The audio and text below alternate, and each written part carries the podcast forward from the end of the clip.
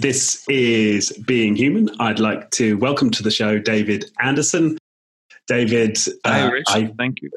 No, thank you. So I first came across your work um, in Kanban, in the Kanban system, um, uh, through seeing you at conferences and then reading some of your material online. And it's been a massive influence in, in my work in terms of helping teams and companies achieve better flow in their organizations. You're a prolific writer, a speaker. You founded the Lean Kanban University. Um, so there's so much I'd love to get into in this episode. Right. I'm so grateful to have you.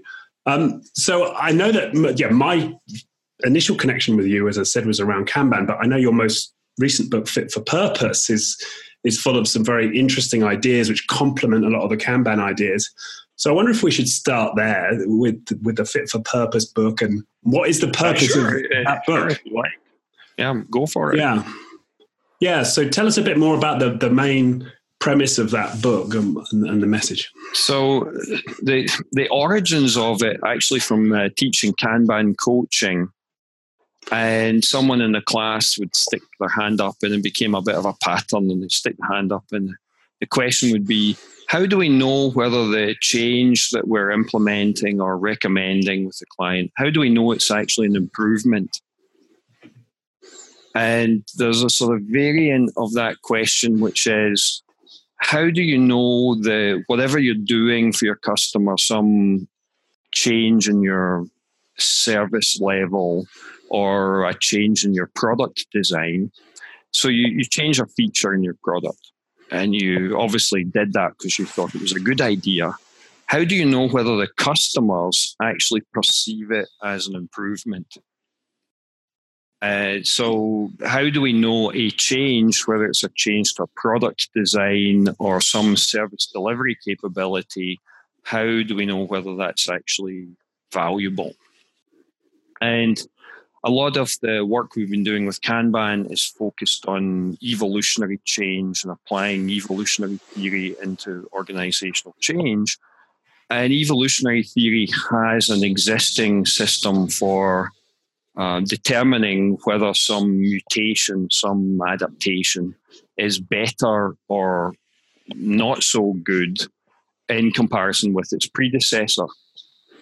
That the environment determines the fitness of the, you know, if it's a, a living organism, a biological organism, the the the genetics, the, the the DNA, the design of the animal is it fitter for its environment or or not? And in general, if something's fitter for its environment, it will uh, survive, it will thrive, and perhaps over time, it will squeeze out less fit alternatives and become the, the, the dominant solution in a particular um, space and ecosystem. So, if we applied that theory to product design or service design or uh, you know, service delivery, operational management improvements. Um, the, the, the, that prompted the next question of okay, how how we make that measurable. And the outcome of that train of thought became something called the Fit for Purpose framework, and um, Alexei Zheglov and I uh, sat down in the summer of 2017 and we, we wrote the book to explain that. So it's a book on strategy, marketing, product management, service design, market research. And it, it ties in neatly with the Kanban thing because if Kanban's about driving service delivery improvement and evolutionary change, ultimately we're trying to satisfy customers better and we need a way of measuring that so that the two things kind of neatly come together my girlfriend has just brought me a cup of tea which is very lovely. Thank you darling. Okay. And for those who are listening on the podcast you can see out of Davy's window behind him out into the the, the hills of, on, on overlooking the bay of biscay. Is that right? Yeah this is um the, the, this area is known as Uribe Costa. It's uh, the first county outside of Bilbao to the, the eastern side. And the the coastline is literally just two or three hundred meters from here. It's, it's pretty rugged coastline. There's some beautiful beaches with some big cliffs. Um, scenes from uh, Game of Thrones were actually filmed here, and the, the, the film crew were parked in the street outside the house. And just a few hundred meters from here, they a couple of years ago they were filming scenes for Game of Thrones. So it's it's rugged countryside here, but we're only 25 kilometers from the city centre. And weather-wise, you were saying before we came on a bit of an upgrade from the from the Scottish experience. Well, yeah, you know, people here will tell you, "Oh, it's windy, it rains, and it's dull," and especially in the winter, and they've got no idea what Scotland is like in comparison. Yes, it's windy, but it's not as windy. It's dull, but it's not as dull. And a good summer in Scotland, it gets to maybe 20 degrees. And here, a, a decent day in the summer will be 30 degrees. And 36 is not unheard of. The, um, the, the weather is considerably nicer. And they have wonderful wine here. They have wonderful food. The whole region is famous for its uh, uh, gastronomy it's Michelin starred restaurants and, and so on. Even just the local cafe, the food is just fabulous. So eh, the um, I love Scotland. I grew up there. Uh, uh, it's my identity, but I, I, love Spain. Spain won me over with its food and wine and its wonderfully warm, friendly, welcoming people. Hmm. So back to the to the to the fit for purpose and the, this this idea of applying evolutionary thinking. So we know that we create some adaptation and then we measure uh, the extent to which it's succeeded in its ecosystem. Let's say, and and you've got you've got some quite clear things to say about measurement. Is, is that right? Yeah, you know, people have um, even if it's just intuitive, they they have. Uh, selection criteria, why they like something, why they buy one car instead of a different car, why why they order a certain cup of coffee over a different one. And they have selection criteria. And we refer to those as fitness criteria, the criteria that determine whether the product or service is fit for a purpose. And the purpose that the customer comes to the business with determines the fitness criteria. So in the book, we use some uh, very accessible examples. We have this character called Nita. Now, Nita is actually based on a, a, real woman who lives and works in Toronto, in Canada. And although Nita in the Nita in the book is a composite character, so it's it's based on one particular woman we know that works in a public sector organization. But there are uh, it's an amalgam of two or three other people that we know, but they're, Nita's character based on real individuals. So Nita's this working mother. She's a project manager in the IT department of this uh, government department in Toronto, and uh, her team are trying to finish a project and get get it released, and they're working overtime. She's buying pizza, and it gets towards the end of the week, they get the release back on schedule. She gets to go home in the early evening, relieve the babysitter who's picked the kids up from school. But it's Friday night and the kids haven't been fed and they're hungry and, and she's exhausted from a week of hard work and long hours. And she hasn't been shopping and she doesn't even know what's in the fridge. So she orders pizza for the kids. And in these two scenarios, she orders the pizza from different restaurants at different price points and different kinds of pizza selection. Because the purpose of feeding her hungry children on Friday night when she's exhausted, and the purpose of feeding the, the 30 geeks in the IT department who are trying to get the new website release finished, uh, those are different.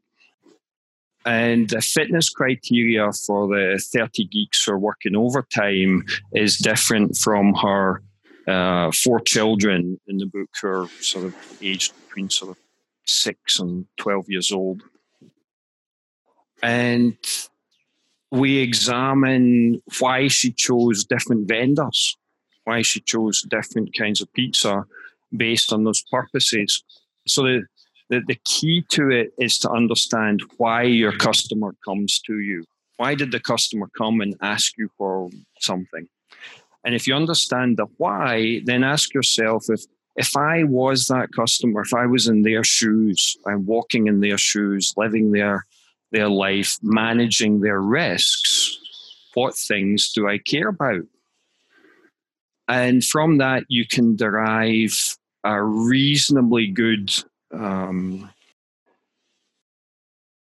simulation of what the customer might care about. So it's about hitting the target with your product or service design uh, with more predictability by trying to get inside not just the, the customer's head, but inside their shoes, um, walk in their shoes, think about the risks they're managing. So with Nita, when she comes home on Friday night, she has this young kid who's hungry. The babysitter's been feeding them some snacks, but um, now she's offered them pizza. What does the kid care about?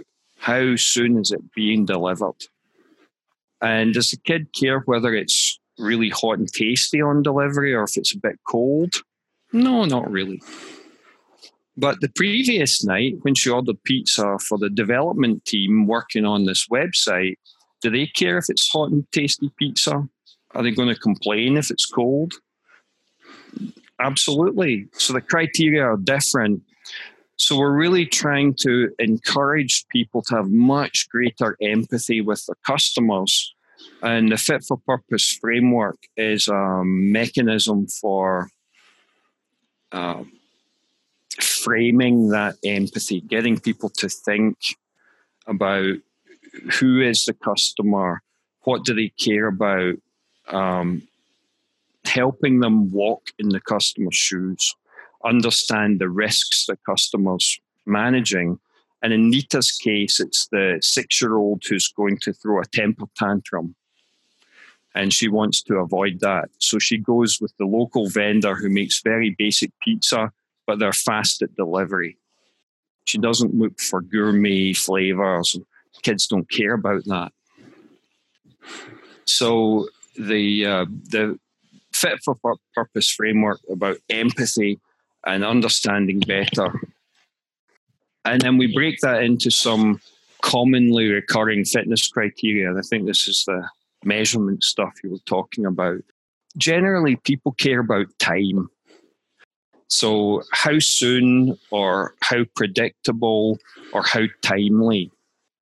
There are, uh, if you're ordering pizza on a Friday night, if you're hungry kids, you just want fast. 15 minutes is better than 20, 20 is better than 25. But if you were, for example, ordering a cake for a wedding, you want the cake delivered in pristine condition just before the, the wedding reception. You don't want the cake a week early, a couple of days early. You want it just in time and in beautiful condition, and certainly not late. So, in some risk situations, timeliness is important. In other ones, it's just how long is it going to take? And in some situations, it's predictability. Like you told me 20 minutes, well, 15 to 25 would be all right, but somewhere between 10 and 45 isn't good enough.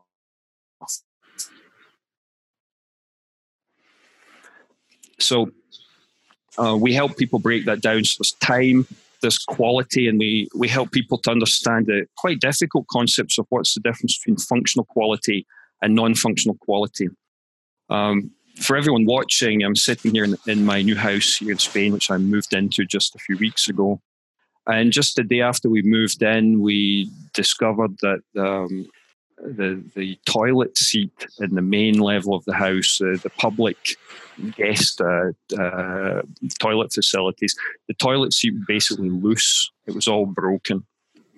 So we had to go uh, buy a new toilet seat. So we went over to the local um, uh, do-it-yourself store called Leroy Merlin, and we purchased a toilet seat, and it has a feature which is silent close. So silent close is a functional requirement. And then how well it performs the silent closing, and that's a combination of how fast, because you don't want it to be really, really, really, really, really slow, But if it's fast, does it make a noise? If fast and it goes bang, it's not really silent. So silent closing is the functional requirement, and the how well it performs that is the non-functional requirement. And the book helps people understand those and be able to specify them, I think, in a very intuitive kind of way.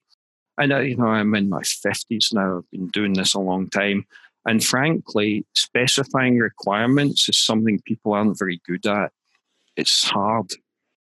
So the, the book really tries to help with that. So there's timely the, the, the, the time, the temporal aspects, timeliness, predictability, and uh, and then there's quality, functional, non-functional, and then there's uh, safety or regulatory concerns. If you're ordering pizza, you'd like to think the restaurant meets the health and safety standards. Um, do you care if the delivery boy broke a few traffic rules while he delivered your pizza? Ethically, you probably should, but yeah, we really don't. Um, so uh, safety and regulatory requirements they are commonly recurring and then there's um, price and, and price is more to do with affordability and sometimes to do with the signaling of how someone uh, ranks in, the, in some sort of social group or the social status. But for some people they, they you know they're not wealthy. And uh, there's a certain affordability level like if you're making uh, you know flat panel tvs at the beginning only rich people could afford them and eventually the price has to come down to a level where it's accessible to the general public and people on lower incomes um, so there's that and then the, the final one which actually the book doesn't cover but we'll talk about in the, the, the second book the sequel um, is optionality or adaptability so if you're not quite sure how you're going to use something, or you might have multiple purposes, you want to be able to reconfigure the product. So if you've got multiple purposes in mind, and it's very common with Europeans, if you if you go to buy a car, you might be a one car family that's pretty typical. And if you've got kids, then you can start imagining well, there's the times we're going to soccer or football, and there's the times that we're going to school, and then there's vacation trips, and, uh, and there's shopping, and so on. You come up with all these different purposes, and you end up buying some relatively utility sort of vehicle that can be reconfigured in different ways or used for different reasons. But if you have some very specific purpose in mind, you just go out and buy a two seater sports car with no roof. So, uh, optionality or adaptability that's the, the, the fifth of these commonly recurring fitness criteria. And that provides a template now for someone who's writing the requirements to say, have I covered all these bases? A simple way of looking to see if they've defined a sufficient number of requirements uh, that the product might actually appeal to someone, a real human being. Right. And you would do that for a particular segment. Is that right? Exactly. For a you know a purpose or some group of purposes that we're trying to move people away from segmentation to segmentation by purpose it's actually uh, not a new idea. There's a, a popular concept in um, software design or user interface design called personas. Originates from um, uh, Alan Cooper and Kim Goodwin, and a concept called goal directed design. And their message was you need to understand the the user, the customer, the client, the, their goal. Why did they come to you? What is it they're trying to achieve with your product? And then um, design it for that and you should segment the market according to the customer's goal. So the, the, the goal the purpose the why they're basically the same thing. So um, the work that, that um, Goodwin and Cooper did on goal directed design personas dates from the late 1990s and we're really coming at it the same thing but from a slightly different angle from the the idea the, the idea of you you evolve your product designs, you evolve your service delivery performance. Um, so with a bit of evolutionary theory, and from uh, an outside in um, marketing perspective of who are your customers and how might you understand them better and understand them by the purpose, by the why they came to you. And it's, it's not easy. You know, when I talk with clients, I say, why do your customers come to you? I don't know. I'm not sure. What do they buy? Well, we know what they buy, but why do they buy it? They're not. They're not so sure, and that's causing them to stop and think a little bit and, and say, okay, we're not sure why they come. How would we find that out? And of course, the book has a, um, an answer for that the, the fit for purpose card survey mechanism, which basically explicitly asks the question uh, what was your purpose or, or reason for doing business with us, for buying our product, for consuming our service, for taking our training class? And a, a tremendous amount of insight comes uh, from the answer to that first question in the survey. Right, which is very different from because classically we might ask people, "What did you get out of it?" or "What did you like? What did you not like? What could we improve?" It's quite rare to say, "Why did you? Why did you buy us in the first place?" It, it was surprisingly, even though in the research for the book, and you'll see this, and, it's um, uh, chapter six when we uh, talk about um, the uh, "We know why you fly," which is a it was an American Airlines um, marketing slogan for about uh, six, maybe eight years. And they ran entire ad campaigns from approximately 2006 to 2014 around this concept of we know why you fly. Uh, but it, it, it was skin deep because the the features they were offering in their service, the the flights, the classes of service on the flights, and so on, they weren't congruent with the concept that they knew why we fly. So it was um, it, it, was uh, cute marketing, but they didn't follow it through with the um, the implementation behind that. So in the book, we pick that apart a little bit. We uh, I remembered the campaign, but we did some research on it and it turns out that it, was a campaign that was widely criticised in um, in marketing and advertising circles because they they felt it wasn't authentic. Were they saying that the reason people flew was the, the, the delicious meals? Or? Yeah, the, the, one of their TV adverts had uh, a guy who was flying home to see his grandmother for Thanksgiving because she made um, um, delicious pie and he loved that pie from his childhood and he had to fly to have the pie. And that's a that's a very narrow segment right there. The grandma's pie uh, segment.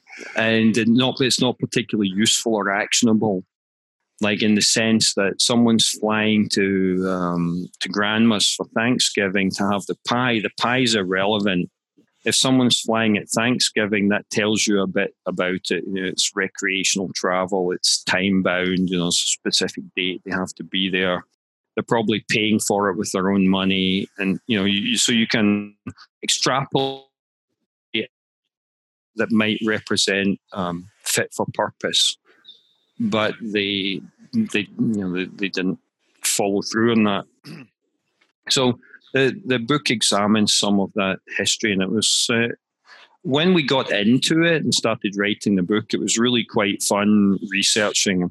We found that we'd wake up in the morning and overnight there'd be stories just on BBC or CNN or something, and it was an obvious um, uh, mismatch on fit for purpose, and we built some of those stories straight into um, into the book. The failure of Air Berlin, for example, um, the um, mobile phone, the I've forgotten the brand name. The the high end Nokia mobile phones that cost like ten thousand pounds each. The company failed um, while we were writing the book, and we wrote a section about about that failure. Uh, Vertu, Vertu is the, the name of the brand, and the um, we're trying to demystify and democratize a lot of things which um, have traditionally been difficult. And uh, I think there's a lot of that happening with Kanban as well. That Kanban's about democratizing a lot of decision making. You know, someone can walk up to the board, pull their own ticket. Well, what's needed in a company before someone has the authority to pull their own ticket? You actually need to trust that they're capable of making a good decision. Right. So when so so I, I can understand this this segmentation. Get, get, your you're understanding your customers through a slightly different set of questions, and I I can I can grasp that. I don't see why is that inherently democratizing. Um,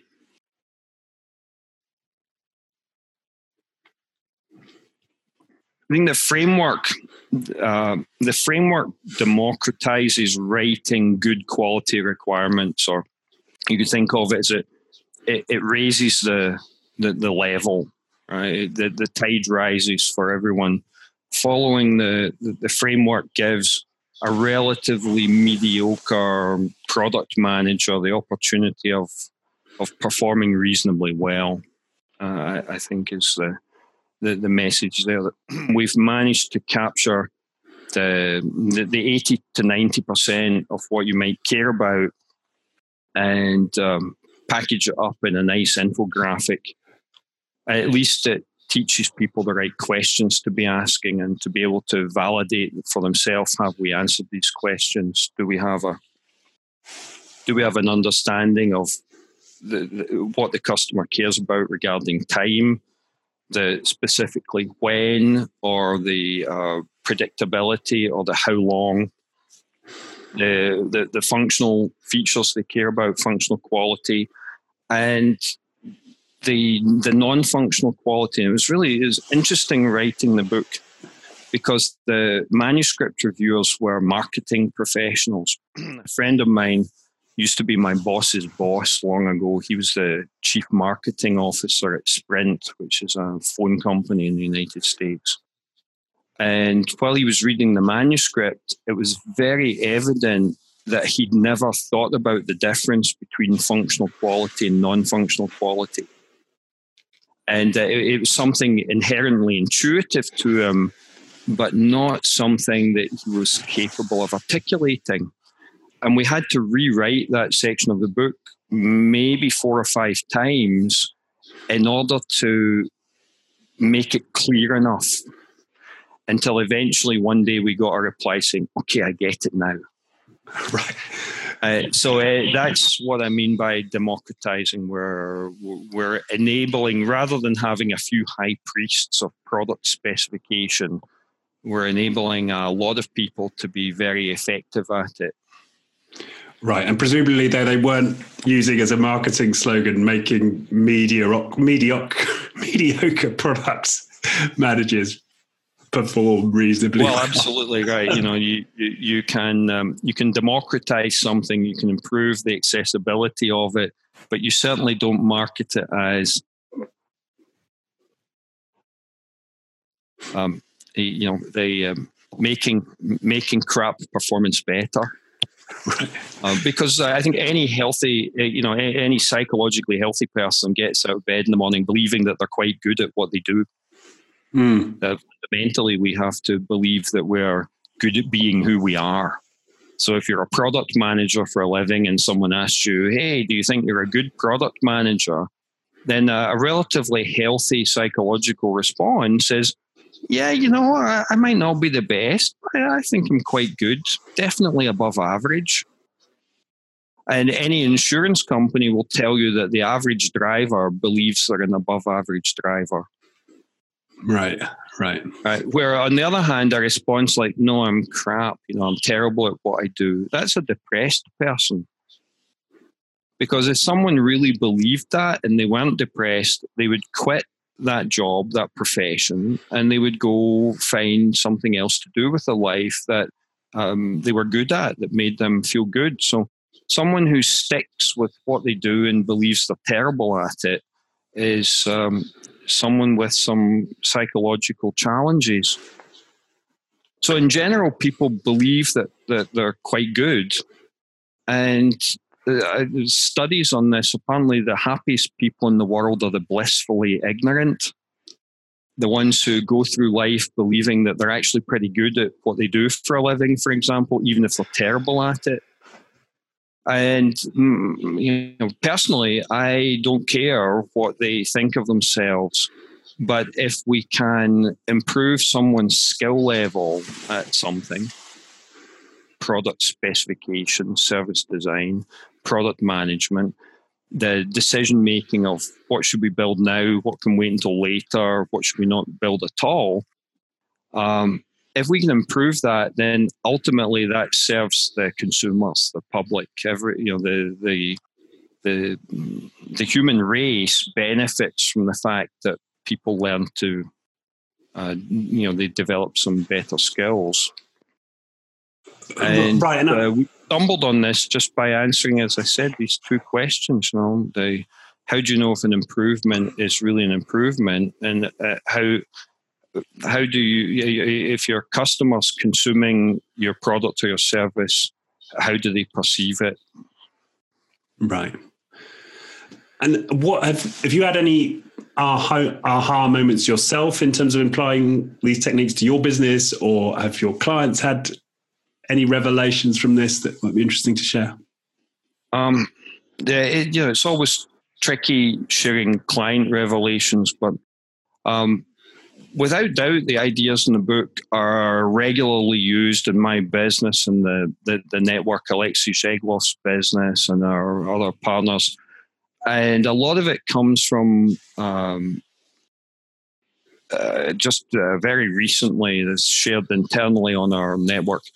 The the Kanban guys in the province of Ontario have got together and, and formed kind of an alliance, and they have a a Toronto Kanban meetup every month. And they believed that that was there for the purpose of helping people who were leading agile transitions and doing Kanban coaching to sort of share and learn with each other.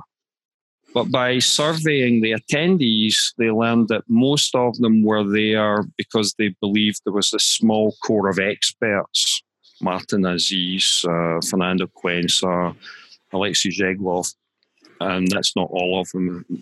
So I'm, I'm doing a disservice to the other three or four by not mentioning them. And the, the rest were all coming to basically consume their expertise. And that was a surprise that they, they had formed a group for a different purpose, but the people who are consuming the group, they were there uh, for a reason that they hadn't anticipated and that's taught them that they have to change the style of the meetings and the type of content they're delivering and how they're doing it. And the the other um, epiphanies that happen are discovering customers that you prefer that you might prefer you don't you, you don't want at all people who are coming for the wrong reason and then they don't quite get what they're looking for and then they get upset about it so the, those are the sort of customers that leave you bad reviews or create bad, bad word of mouth uh, referral. And it's because they, they, they walked in, in our case, training, they walked into the training class for the wrong reason. There, and usually the issue is one that we're not communicating clearly um, who should be coming and why they should be coming. Um, occasionally, that still fails. Uh, we, we, do have documented examples. There was uh, two two women came to one of our conferences in Asia a couple of years ago, and they'd flown the whole way uh, from the United Kingdom, and they were there for the wrong reason. And uh, therefore, they didn't get what they were looking for, and they were unhappy in the end And there's a misdirection when they've filled out, you know, the, the, the forms, survey forms at the end. They claimed that we hadn't adequately marketed uh, what the conference was about and who should come. So I pulled up the website, and the very first sentence on the on the first page actually stated very clearly. So either they hadn't read that first sentence, or it was really just a misdirection. So it's not a foolproof method by any means. But a lot of the epiphany comes from understanding who's walked into your business the, for the wrong reason. And then that creates a challenge because I uh, imagine you've got a lot of people coming for the wrong reason, and the money they're paying you is paying the bills. It's paying the rent on the office, it's paying the salaries for the employees. You're kind of addicted. So now you've got people there for the wrong reason. Those people are a bit unhappy and you're addicted to the money. What do you do about it? So, of course, the perfect answer is that you switch off that segment and you you figure out how to switch on other segments and hopefully the financial pain isn't too great while you make that transition. Or the alternative is that you pivot to serve the people who are coming. Mm. so if we use the Lean Kanban France conference, which ran for six years, the final year, there were maybe 250, 300 people in Paris, very successful. Organizers made a lot of money. But we held the book launch for Fit for Purpose, and like six people came, which was a bit of a surprise. And when I did the closing keynote, there were only 80, 85 people left in the room, and half of them were speakers or organizers. So it was very clear that the people weren't at the Kanban conference for Kanban content. And the organizers figured out that these were largely IT people, and they had more of a, an interest in um, in the merger of uh, development and operations, the DevOps movement. So they pivoted their conference into FlowCon France, and they they're specifically targeting that DevOps audience with DevOps content. Uh, so, in other words, rather than switching off customers who've walked into the room for the wrong reason, they've changed the event to serve the customers who are actually coming. And, and both of those are viable um, outcomes, particularly if you're running a business where you care about customer service, but you don't really care about what you're serving you know, it's easy to pivot to something else uh, if customer service is a value, but yeah, we don't mind whatever will make you happy, we'll sell it to you. For a business like mine, we're the Kanban business. It's why we exist, it's who we are, it's what we do, it's what we believe in. So if people are walking into Kanban conferences or Kanban training classes for the wrong reason, we need to figure out how to switch them off and how to find the right people. We need to improve our own communication, get better at that. those are the main insights that, that we get from the analysis. Right. And I can really see that that that's an important point, isn't it? Because it, it, how I how I orient my business, whether it's find a customer purpose, find a purpose that a group of customers are dedicated to, and then try and serve them, or choose a purpose in the world and then find a way to market and, and find those customers. Right. That, that, that's quite an important choice, isn't it? And and knowing which you're in and if you want to pivot and when to pivot, that those are all important questions. But if you're not asking why are people turning up, then you're you're not in that inquiry. Yeah. So um, in the the, the broader body of knowledge we call enterprise services planning, there's content which will probably find its way into the third book of the trilogy that we've planned for Fit for Purpose, uh, which is focused on identity. Um, so we run these workshops with executives and we ask them, as a company, who are you? What do you mm-hmm. stand for? Why do you exist? And help them to explore and define their identity Because if they can't define that, they can't answer the question you've just highlighted. You know, so we have business partners who offer our training. And if you look at their website, they have a catalogue of many different trainings they offer, and they're affiliated with many different organizations that created the intellectual property. And those businesses, their identity might be Washington, D.C. based IT training company. And they know that they've got a geographic market, and then they look for basically products to retail, like Kanban training. And then there are other businesses where they, their identity is that they do Kanban, that they just they bought into the message, the message that's in the the Kanban book. They believe in it. They believe it's helping a lot of people. And they build their business around that. And the, those are two very important different different identity choices. So um, one service, one product we offer is helping businesses explore their identity and then look at based on who they really are is the strategy congruent with that? Because uh, if you think about a purely personal, psychological level, if you know who you are as a human being and your actions, everything you do, whether it's strategic in your life, like your career, your profession, your education, or operationally the job that you do, those and many many tactical or housekeeping activities you might do, tactical things like you know, whether you opportunistically go watch the football match on the weekend with your friends or something. All of these things, if they're aligned with who you are as a person, you're a happy person. Where if you're doing things that are incongruent with who you are, then you're a deeply unhappy person and you might have some veneer over it. But internally, there's an angst.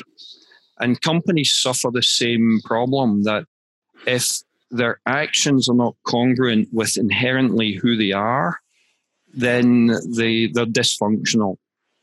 And you, you see that manifest in various ways politics and, and disagreements and an inability to provide good service or whatever it might be.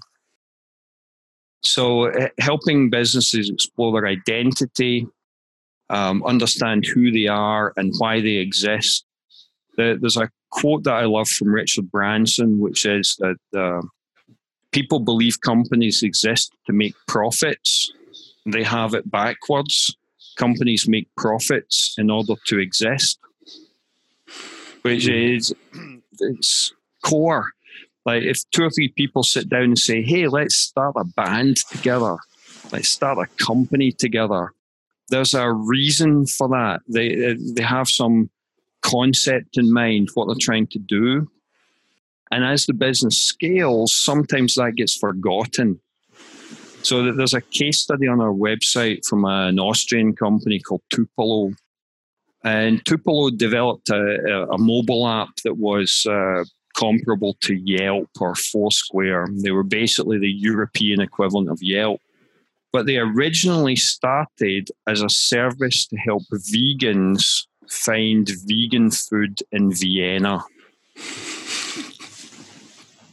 And the mechanism of being able to have um, uh, you know reviews and information about vegan restaurants that then expanded into why not any restaurant for any particular dietary requirements and then more generally any business. And as the company grew and got more successful, and they got some in this company, for example, and uh, at a larger scale, they found that they were doing things that weren't congruent with who they were and their identity, and it made them unhappy. And in the case study, the story that we've written, there's a pivotal point where they sit down and say, why are we just doing all the features the investors want? Why did we start this company in the first place? What are we here for? And they completely reset and they change their portfolio allocation and their strategic plan so that they they defend, they allocate capacity specifically for uh, the development of who they are as a business, the features they want, the products they want to bring to market that are congruent with their identity, and it, it restores the happiness in the business. So, uh, a very important um, idea for us, and the idea that that social entities like companies they behave in many ways just like individuals. Yeah. And that inquiry into who I am is such an important one for us as individuals and for us as companies. And it's difficult, you know. We we I think we all struggle with it all of our lives, and and we go through periods where it changes. You know, for me, there was a there was an instant in my life where my identity changed because my first daughter was born. You know, and the nurse handed her to me. You know, You'd wash off some of the blood and so on. And here you are, is your daughter. And Whoa, or my father. You know, it's an instant identity change. And I, I, have seen her birth certificate, and on that um, certificate, it says my profession is software engineer. Well, at the time when she was born, I hadn't done any programming for three years. And two years later, two and a half years later, my second daughter was born. And on her birth certificate, it says my profession is um, manager.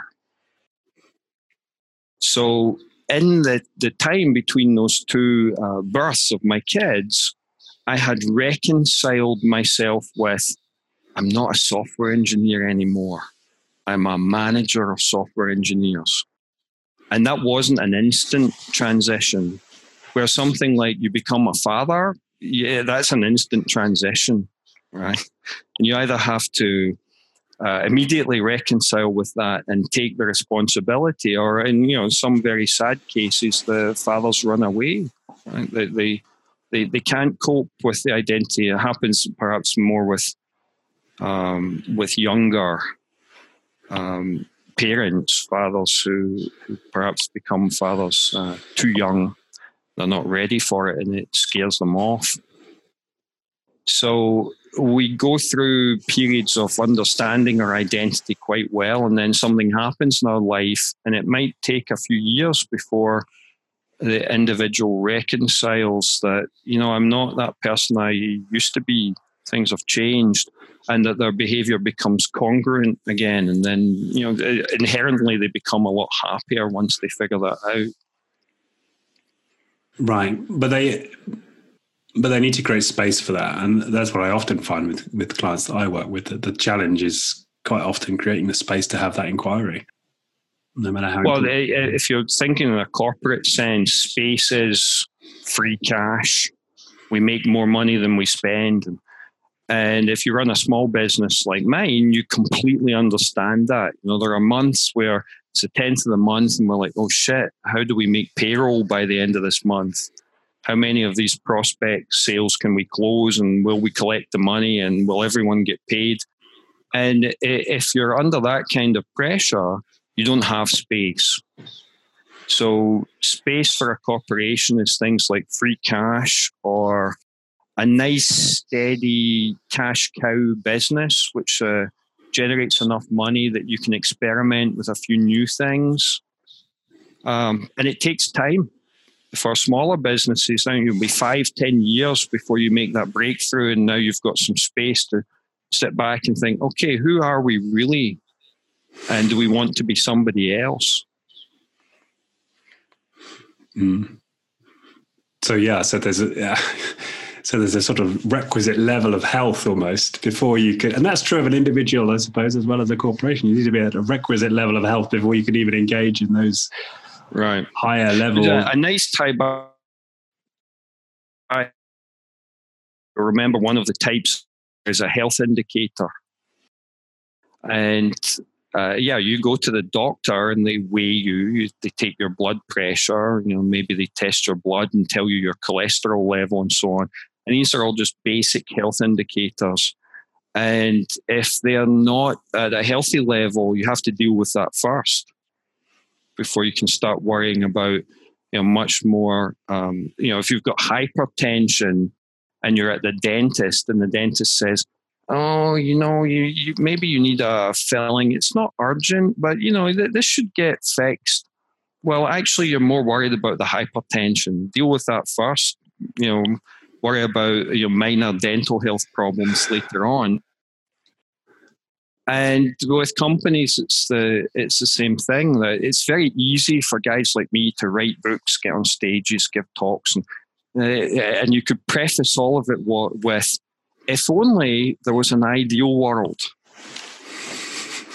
Here's what you should do, uh, and of course, it's never it's never that simple.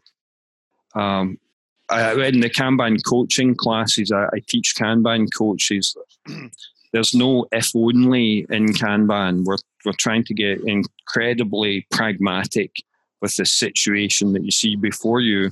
And as soon as you find yourself or your client, you hear your client saying something like, if only our people were better at writing requirements, we could hit the deadlines. Well, you've just articulated the problem and you know the solution already and it's not wishful thinking. It's not the if only. So either you somehow educate your people to write better requirements because poor requirements were leading to a lot of rework and that was leading to missed deadlines or you know so if you believe you can fix that problem go ahead fix it but if you believe that the, you won't ever get there well, why are you setting such hard deadlines? Right. Solve the problem a different way, reframe the situation. And uh, we use a lot of philosophy in the, the, the training, uh, and a, a, big influence on, on us was a, a, a um, well known guy called Bruce Lee, um, a very famous 20th century philosopher that uh, it turns out Bruce Lee uh, studied philosophy at the University of Washington in Seattle. And for those uh, watching, we didn't mention that um, I've lived in Seattle for 19 years. Our, our, head office is there. Bruce Lee is buried in Seattle, so if you're visiting Seattle, a very it's not a very touristy thing to, to do, but go visit Bruce Lee's grave. Um, he he, Bruce Lee talks a lot about be like water and and go around the rock. Water goes around the rock. So in a situation like we miss our deadlines because we do a lot of rework because we're bad at writing requirements. The rock is we're bad at writing requirements. Mm-hmm. And either you can hit that rock head on and you can somehow improve the skill level of people at writing requirements. And we'd love it if they read the Fit for Purpose book and that made them a lot better at it. But that's the hard way to solve the problem. That if only we were good at writing requirements, we could hit our deadlines. Well, trying to fix the requirement writing, that's tough. Involves uh, improving people's skill level. Well, what if we took the go around the rock solution? And that would be let's accept the fact we're not good at writing requirements and let's reframe the situation so that we have the space, the slack to be able to adjust later. And therefore, we don't make these very rigid commitments that we used to make. Find a way of reframing the situation, working with your customers differently. Or if you're applying some fit for purpose thinking, find people whose why doesn't require such a hard, rigid deadline, that their fitness criteria is softer. And then you can serve those people adequately and they'll be happy, even though you're not the world's best at writing requirements. So, a, core skill for Kanban coaches is to be able to internalize this goal and we avoid fixing the thing that's obviously broken if it's a tough nut to crack, if it's a hard thing to fix. Let's just go around it, find a different way of solving the problem. Right, and that links back to this these evolutionary ideas that well, I suppose when I think of evolution, it's a it's a gentle prog a gentle process of of gradual adaptation. It's not um, big, um, dramatic changes. Right. Well, uh, in evolutionary theory, they have this concept called punctuated equilibrium, and that sort of gentle evolution is in equilibrium periods. Then you get these punctuation points. an asteroid hits the planet, or a volcano explodes, or something. And uh, those, those are the, the, the, the, two ideas that you're talking about there. And there's a third one that's beginning to enter the literature, and it's been um, promoted by recent observation of hybrid species. The, the, the best documented one is um, a species of dog called the coy wolf, which is a cross between a coyote and a wolf in North America. And it's a relatively new species, 100, 120 years only. And this species is evolving before our eyes, basically. And it was a, a crossbreed between uh, coyotes and, and wolves, hence the name the coy wolf, not very original name. So there's this concept that you you can take two things and sort of merge them together and get this hybrid. So you get periods of equilibrium where you get this gentle evolution. You get punctuation points that um, an asteroid hit your planet, and when you come out the other side of that, all bets are off, and it, you know, the fitness criteria are totally different. Um, in corporate terms, an asteroid hit your planet is a merger, an acquisition, a new chief executive, a bankruptcy, anything like that, um, Brexit. You know, the um, you know major political changes. These are all you know major punctuation points. And then um, you know weird hybrid things. I think companies are are actually quite um, they're, they're in a position to do that quite often take two different products or concepts and merge them together do something differently.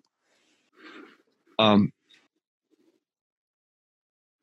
so three three different ways of seeing evolution and it, actually the the equilibrium periods, the gen, periods of gentle evolution, they're the difficult ones because in a, an equilibrium, um, a variant, an adaptation, it's seen as a mutant, and the existing ecosystem attacks it socially. So in in uh, evolutionary biology, imagine you have a flock of birds and an egg hatches and there's a little mutant bird in there, so it's an albino, something like that. The other birds in the flock will attack and kill it. So in, in periods of equilibrium, the mutants, the the Rudolph the red-nosed reindeer, the happy feet, the best outcome for a mutant like that is that they get expelled, they get uh, ostracized.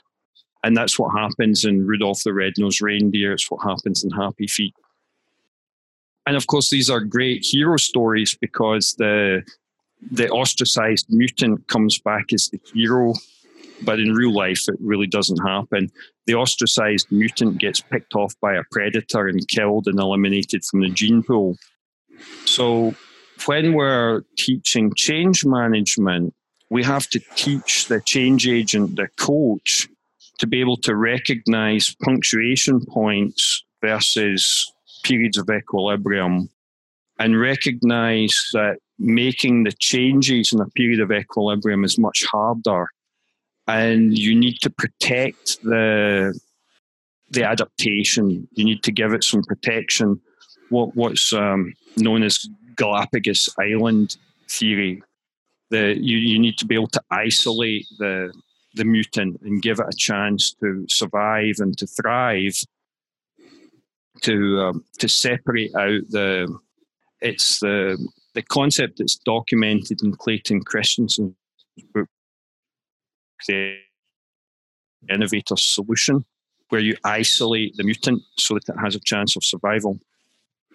And therefore, applying evolutionary theory is not that simple. You need to be able to break things into these three categories of it's a punctuation point, it's a deliberate design hybrid, which we've we've deliberately created a mutant, and now we're going to protect it. And then there's just like evolution that you've changed something, you've modified your Kanban board, adding an extra column to it, changed a WIP limit, something like that. And that needs some protection if it's going to uh, thrive and survive, or even something as simple as introducing Kanban in the first place over your existing project management or service delivery management approach. You've just introduced a mutation and it needs a little protection for a while. It needs some isolation. Uh, so it, it the, and, I, and to continue that analogy, it's almost as if enough protection until it becomes strong enough that it can defend itself. I mean, I've been the posi- in the position of a change agent where it's almost like I've needed enough space to have enough good news stories and enough evidence that something's working before it gets exposed to the rest of the organization. It's like if it gets exposed too quickly without enough defense. Sure, people will not take it seriously. Yeah, so yeah. that that's one, and then there's the other. Um, in the Kanban training, and you'll see some Kanban guys play off this. Or we, we use the metaphor of the grey and the red squirrel. So uh, here in Europe, you some people um, know this story. It's fairly well documented now. Somewhere in the southwest of London, so Wimbledon area, or somewhere in Sussex, a rich person decided that uh, in the mid 19th century, it'd be really nice to have grey squirrels uh, in their uh, stately home alongside the red squirrels, which were already native, because red squirrels are native to uh, the British Isles, to mainland Europe. And the grey squirrel was actually imported from eastern, northeastern United States or Canada. And it's known as the eastern grey, which is a bit of a misdirection because it makes us think it comes from like the Ural Mountains or Siberia or something, but it doesn't. It's, it's an American. And the grey squirrel is just a little bit bigger and tougher and better at competing for the nuts than the red squirrel. But the main thing is the grey squirrel is immune to a disease that kills red squirrels. So it, carries the disease, but it doesn't doesn't kill the greys. And the consequence is that over the intervening, what is that now, 150, 170 years, uh, throughout most of Europe, and certainly across all the British Isles, United Kingdom, and Ireland, um, the grey squirrels have wiped out the red squirrels, with the exception of um, the Grampian Mountains in Scotland, um, the Isle of Anglesey, uh, no, Isle of Wight, some of the Isle of Anglesey, and the extreme west of Ireland, the mountains in the west of Ireland. The Red squirrels still exist here in Spain and Portugal, the Iberian Peninsula. So far, the Pyrenees Mountains have um, stopped the grey squirrels so far. So you can imagine in a company where you introduce a change, you give it some protection, some new ideas, and that, that's the grey squirrel. And the existing way of doing things, existing project management, portfolio management, whatever it is, that's the red squirrel. Well, if the grey squirrel gets a bit of protection, it survives and begins to thrive and it gets bigger and bigger and bigger, more popular because it's perceived as a better, easier solution to the old way of doing it. Gradually, the the, the grey squirrel displaces the red squirrel uh, in the population. So it's a, it's a technique that we we teach the together with the the metaphor, the philosophy of water goes around the rock. So you find a go around the rock solution. So the, the rock might be our project management doesn't forecast projects very accurately. And we're unhappy because now the schedule was missed and it was because the forecast was bad.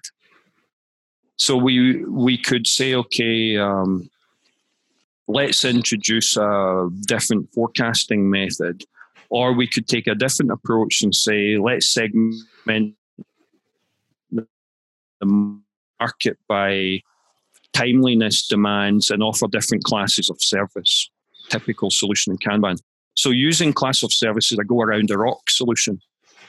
And if the class of service method based on cost of delay, how urgent is the thing that you need and what's the impact over time? And therefore, if it's urgent and it's high impact, we give it a high class of service like expedite or fixed delivery date. But if it's not urgent or it has a low impact, we give it some other class of service in the Kanban book, the standard class or the, uh, the intangible cost of delay class of service. And it turns out that it's very easy for people to answer the questions about, at least at a qualitative level, the impact and the timeliness and select a class of service. And that's much easier than trying to do some very accurate uh, planning, very accurate um, estimation and forecasting. So, because the the go around the rock solution, the grey squirrel we've introduced in our environment, it's easier to use, it's faster to use, it uses much less energy, and then often produces a better outcome it thrives. And gradually, the old way of doing it just shrivels and dies. And the change agent never ever had to come along and say, stop doing that. That all we do is we introduce the new idea into the environment and we do it as an and, not an or. So, yes, continue to plan your projects the way you've been planning, and we suggest you adopt this class of service approach. And it's a little bit extra overhead, but not very much. Well, if they adopt it, gradually people realize this is cheaper, faster, easier, better. And the, the old way of doing it dies out. It's just natural displacement. The grey squirrels naturally displace the red squirrels and nobody ever resisted because you didn't ever tell someone not to do something, something they were proud of, some skill that they that was core to their identity, or um, something they felt they got paid for. And didn't try and stop stop the river. Yeah, exactly right. So it's a very powerful uh, technique. So I, I know that we're sort of mixing, even creating a hybrid out of metaphors there. We, we go around the rock with our grey squirrel. Um, it, it, actually turns out to be a, you know, it's a remarkably powerful technique. It's relatively easy to teach people and um, very, um, what's the word I'm looking for here? Repeatable. So people coming through the Kanban coaching class they find they're leaving with a lot of new insights, things they can start doing differently next week when they get back to their office or their client. And uh, they're not particularly difficult things to adopt, they're just a little bit of change in mindset. Right. And, and, and very different to the, to a lot of, I suppose, organizational change efforts uh, are often predicated on a, a vision for a new structure or something big and bold and very different and then the, it's the sort of the job of the leader to use their skill and their might to have this change implemented it's yeah it's an interesting insight that the identity of the leader is important that in jim collins book good, good to great he talked about um, humble leaders and there are definitely leaders who are not humble so they they want the grand gesture. They uh, like Carly Fiorina when she became the chief executive of Hewlett Packard, and she needed some grand gesture. And she was the great conquering chief executive. So she annexed a small neighboring country called Compaq and created the world's biggest PC manufacturer and declared victory. Now, quietly in the background, while Carly was doing all of that, two middle managers in the printer firmware division based out of Boise, Idaho, were quietly implementing Kanban and some other lean ideas. And they increased the productivity of the firmware development, so the software that goes in. They increased the times they dropped the lead time on a new generation of firmware from 21 months to three and a half months and completely revolutionized Hewlett Packard's capability of introducing new laser printers into the market. which one of those two changes, annexing Compaq or reducing the lead time on a new generation of laser printers from 21 months to three and a half months, is more likely to have had a bigger impact on Hewlett Packard's performance in the last decade. Now, this was 2005 and six when they when the, this was done. It's a well documented case study, and the, the video um, of one of the managers presenting it from a 2009 conference. So it's going back a bit. Um, it's much more likely that making the, the printer division more competitive had a bigger impact on the long term performance of HP. And yet, these were just two middle managers doing their jobs.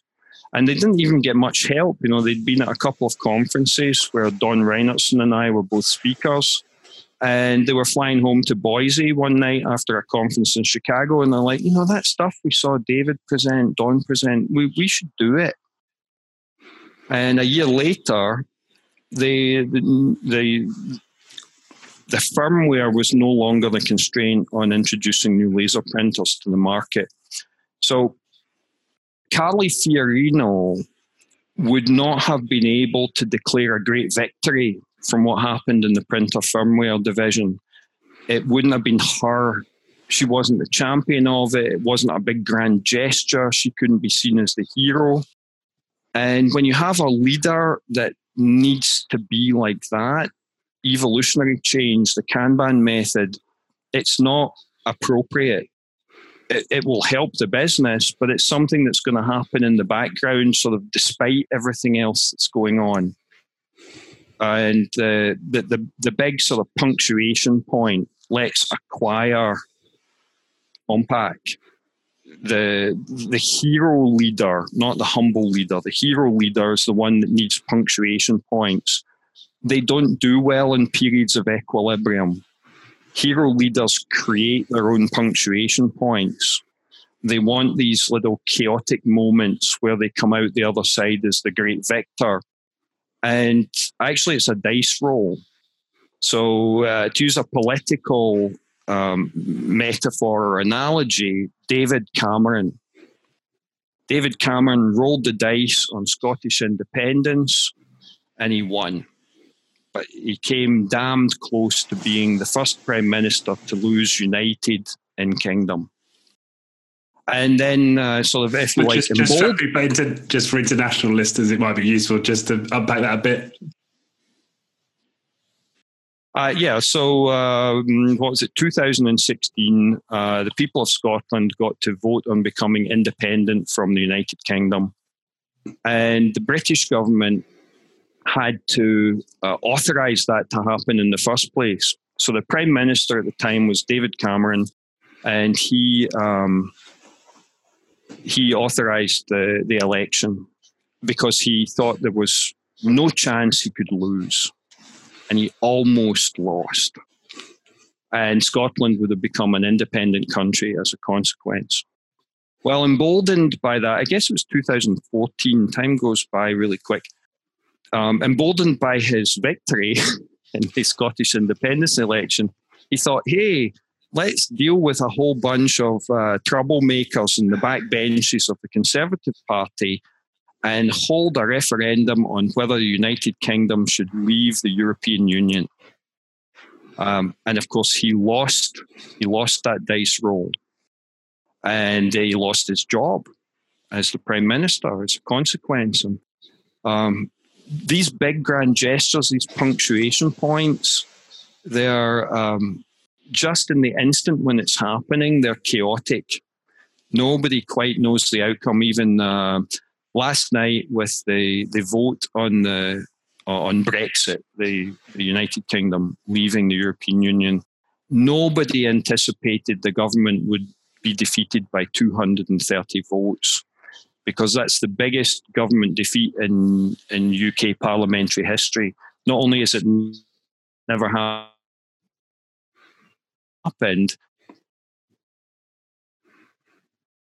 so the um, the the hero leader takes a tremendous amount of risk, and when they come out the other side as a champion, then everyone thinks, "Wow, what a you know what a great leader."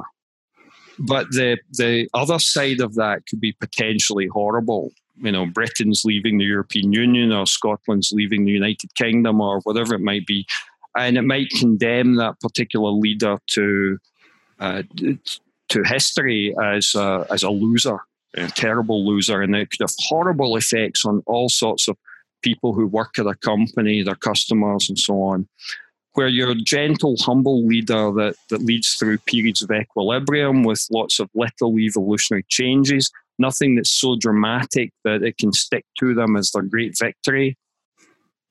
But they're taking much less risk. And if you're an employee at a company, would you rather be working for the humble leader driving the evolutionary changes? Or would you rather be working for the the, the, hero leader making the big punctuation points and taking the big risks with the dice rolls.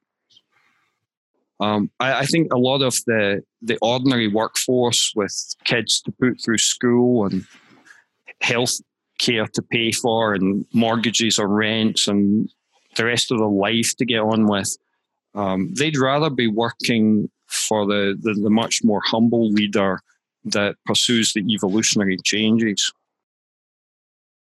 Right. No, I get that.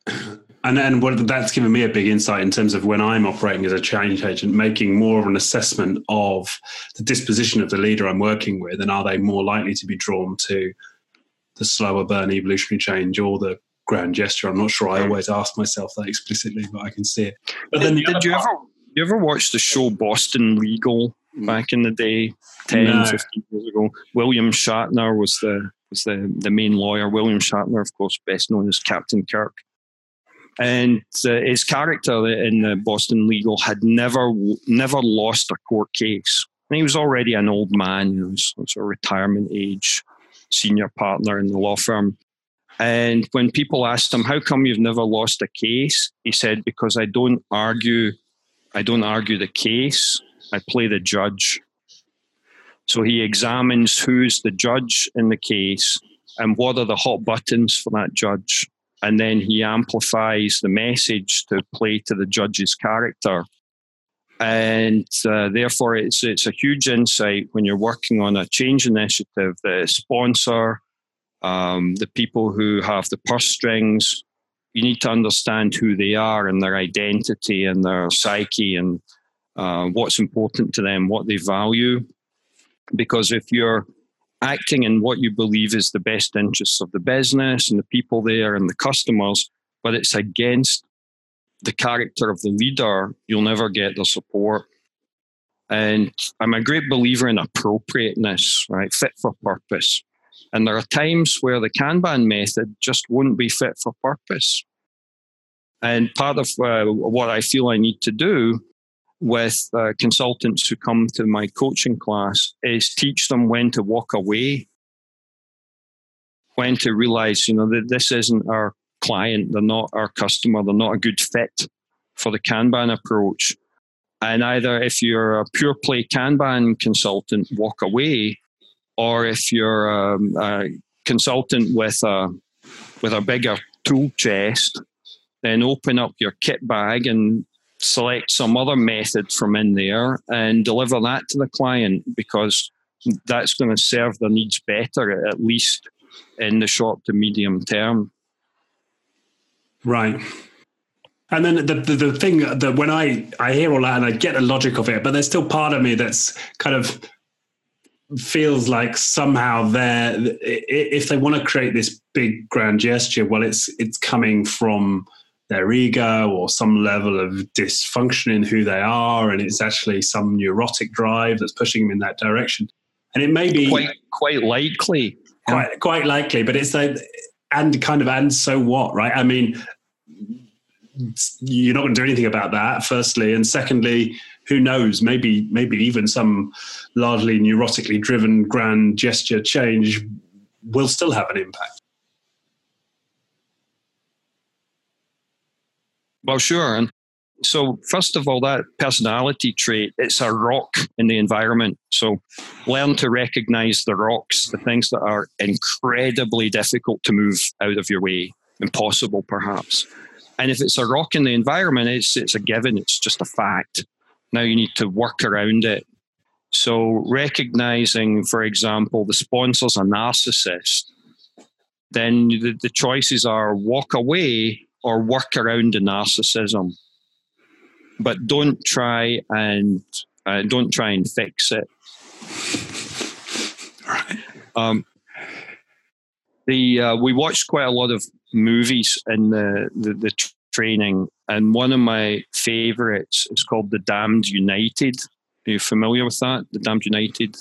So it's a story of Brian Clough uh, and his 44 days as the manager of Leeds United in 1974.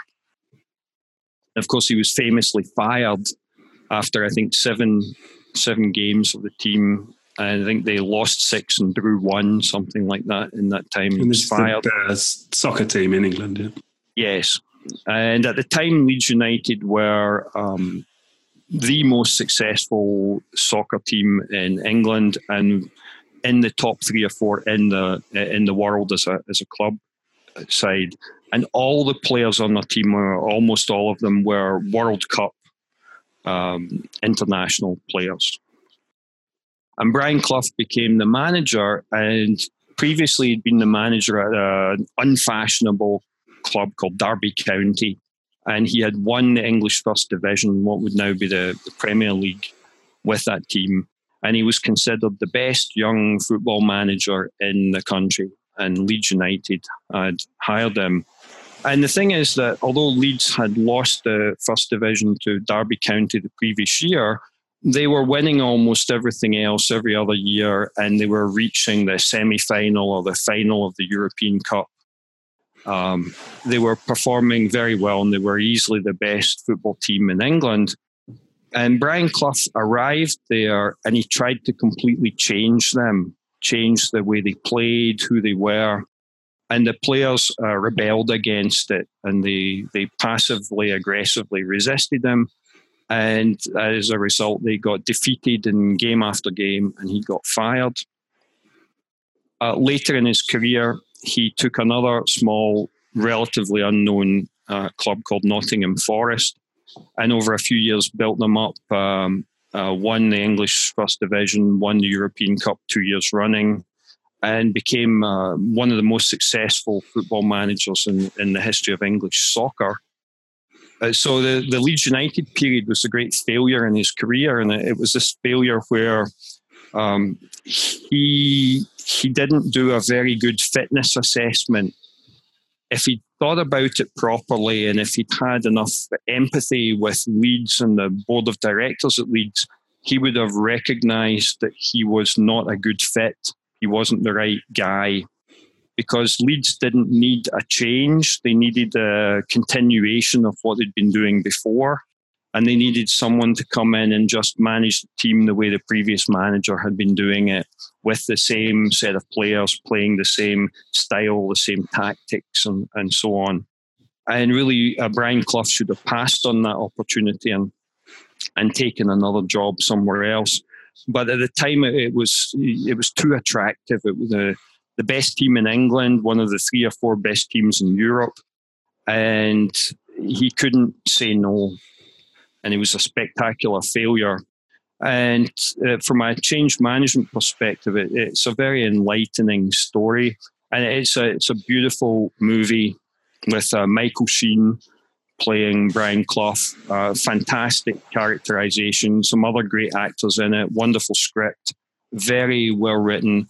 And um, if you're looking for something to stream off uh, your favorite streaming service in the next few nights, um, The Damned United, uh, starring uh, Michael Sheen as Brian Clough, fantastic, even if you don't like football. okay, thank you. Well, um, we've been talking for 90 minutes. What a great conversation. Um, the the final question I like to ask uh, a lot of my guests. Uh, the final question is uh, for you, David. What does it mean to be human?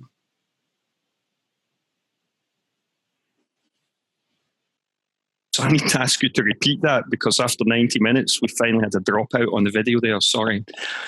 Okay. So for you, what does it mean to be human? Oh my goodness! So, I, I think the core of it is first of all accepting that that's true, because I, I think we spend a lot of time, particularly in the workplace, wishing that our behaviour wasn't human, that we try to behave much more like machines, like robots. Um, and the, the, the the being human thing has this psychological aspect to it and the sociological aspect to it, and it definitely has ups and downs. And we need to recognize that that everyone in our workplace um, suffers in the same way that the, the, we all suffer with the human condition. So, understanding who you are as an individual critical, important. Understanding who other people are around you will help you empathize with them better. Understanding who you are as a social group. So, really getting to grips with your identity and then asking yourself whether you're comfortable with it, whether your behavior is you know congruent so I, I, live here in northern spain in the basque country and the, the basques are very proud of their identity you know they uh, um, they have their own language, their own history, very separate from the rest of Spain and, and the, the Castilians. They're very proud of that, but sometimes maybe they just take it a little too far. So here in the Basque country, we don't have Santa Claus. So Santa doesn't visit the children um, on Christmas Eve and leave the presents uh, under the tree, doesn't come down the chimney the Basque Country has a long history of mining and a know, very industrial region, a lot of mines here in the mountains and the hills. Um, so the, uh, the, the presents are delivered to the Basque children by a, a bearded gentleman called Olentzero, and it translates as miner zero, the very first miner in the Basque Country. So they, they have their own legend of who brings the presents for the children. And at some point, you really have to say to yourself, is that adding value? That uh, for a you know relatively small region of the world and small population, um, as these kids grow up, do they feel alienated from the rest of the world by the fact they didn't have Santa Claus or not? And which battles do you want to fight? You know, what's really important to you from an identity perspective, and how hard do you have to underscore it? So, uh, you know, understand who you are and then recognize that we're inherently social animals. We are herd, pack, flock animals. And the concept that, you know, everyone should be equal um, is, uh, you know, I need to be careful how I say this. It's not it's not congruent with the, the, the human condition. Uh, communism, for you know, as an example, you, you would say, well, it's a wonderful theory, but it's not. It doesn't fit with human reality because any pack animals there's inherently some social structure. There are inherently the leaders and the followers and the laggards, and they're inherently, depending on situation and context, people that we look to to lead us. And therefore, you walk into a room, your company, software department, IT department, marketing department, whatever it is, and there's a group of people working there. That's a little pack, it's a little herd, there's a social structure in there. And how those people determine the social status could be completely hidden to you. And uh, I had a friend as a, as a kid, and quite a few friends in, in central Scotland who were farmers, dairy farmers. And one of my friends were about eight years old. We were playing on his farm the weekend, and he, his father went out to round up the cows and bring them into the milking shed. And my friend said to me, The cows go into the milking shed in the same order every day. And this really just blew my mind. You know, the idea that these cows scattered randomly in the field somehow shuffled their way into some some sequence, some defined order, because the cows themselves understood the, the, the social hierarchy, the ranking. And uh, these things are facts of life. They are, if you like, the rocks. You know, there's who we are as a person and our social group, who the social group is Uh, as an identity, and the fact there's a social status in there, a very complex social status depending on different contexts and different risks that we're dealing with. These are all rocks. They're they're, they're things you can't wish away. So when you're thinking about managing people, leading them, encouraging them to change, you need to recognize that these are in, in inherently rocks in the system. And uh, the, for me, that's what being human is that we have uh, this sense of identity. We're pack animals. We're part of a, you know, many groups, perhaps, that each have their own identities. And within those groups, we play different roles. And we have different expectations upon us and different status. And when you try to change anything that disrupts that, people are inherently fearful of it. So that that's the the, um, the the final thing for me. People are afraid of change that affects their individual identity, their social group identity, or the social status in that group, their social status in the group. So if you have a pack of Java developers and you suggest to them that we're going to build a new product in a new technology and with a new language like um, Scala, you've basically just thrown a little hand grenade into the middle of that social group and blown it apart. And the consequence of that is that people will be very fearful of what's coming out the other side. And all of that fear is just inherently human.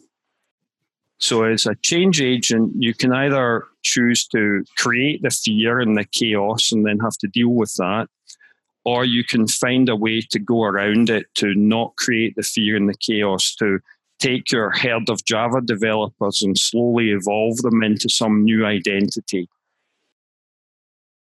Awesome. Okay. Thank you very much. For people who want to learn more, where's the best place for them to go? Well, it, for me, I think our website, uh, leankanban.com, um, there are many links off there to a whole bunch of different sub sites. Um, of course, several books Kanban, Successful Evolutionary Change for the Technology Business, the best known one, the best selling one, Fit for Purpose, and also the very recent Kanban Maturity Model book. Uh, all very good places to, to start. Well, thank you very much. Uh, enjoy the rest of your evening. And you, Richard. Thank you for having me. It's uh, it's been a wonderful conversation, and uh, thanks again. See you. Thank you. The Being Human podcast was brought to you by First Human. For more on First Human's human focused coaching and leadership programs, head to firsthuman.com.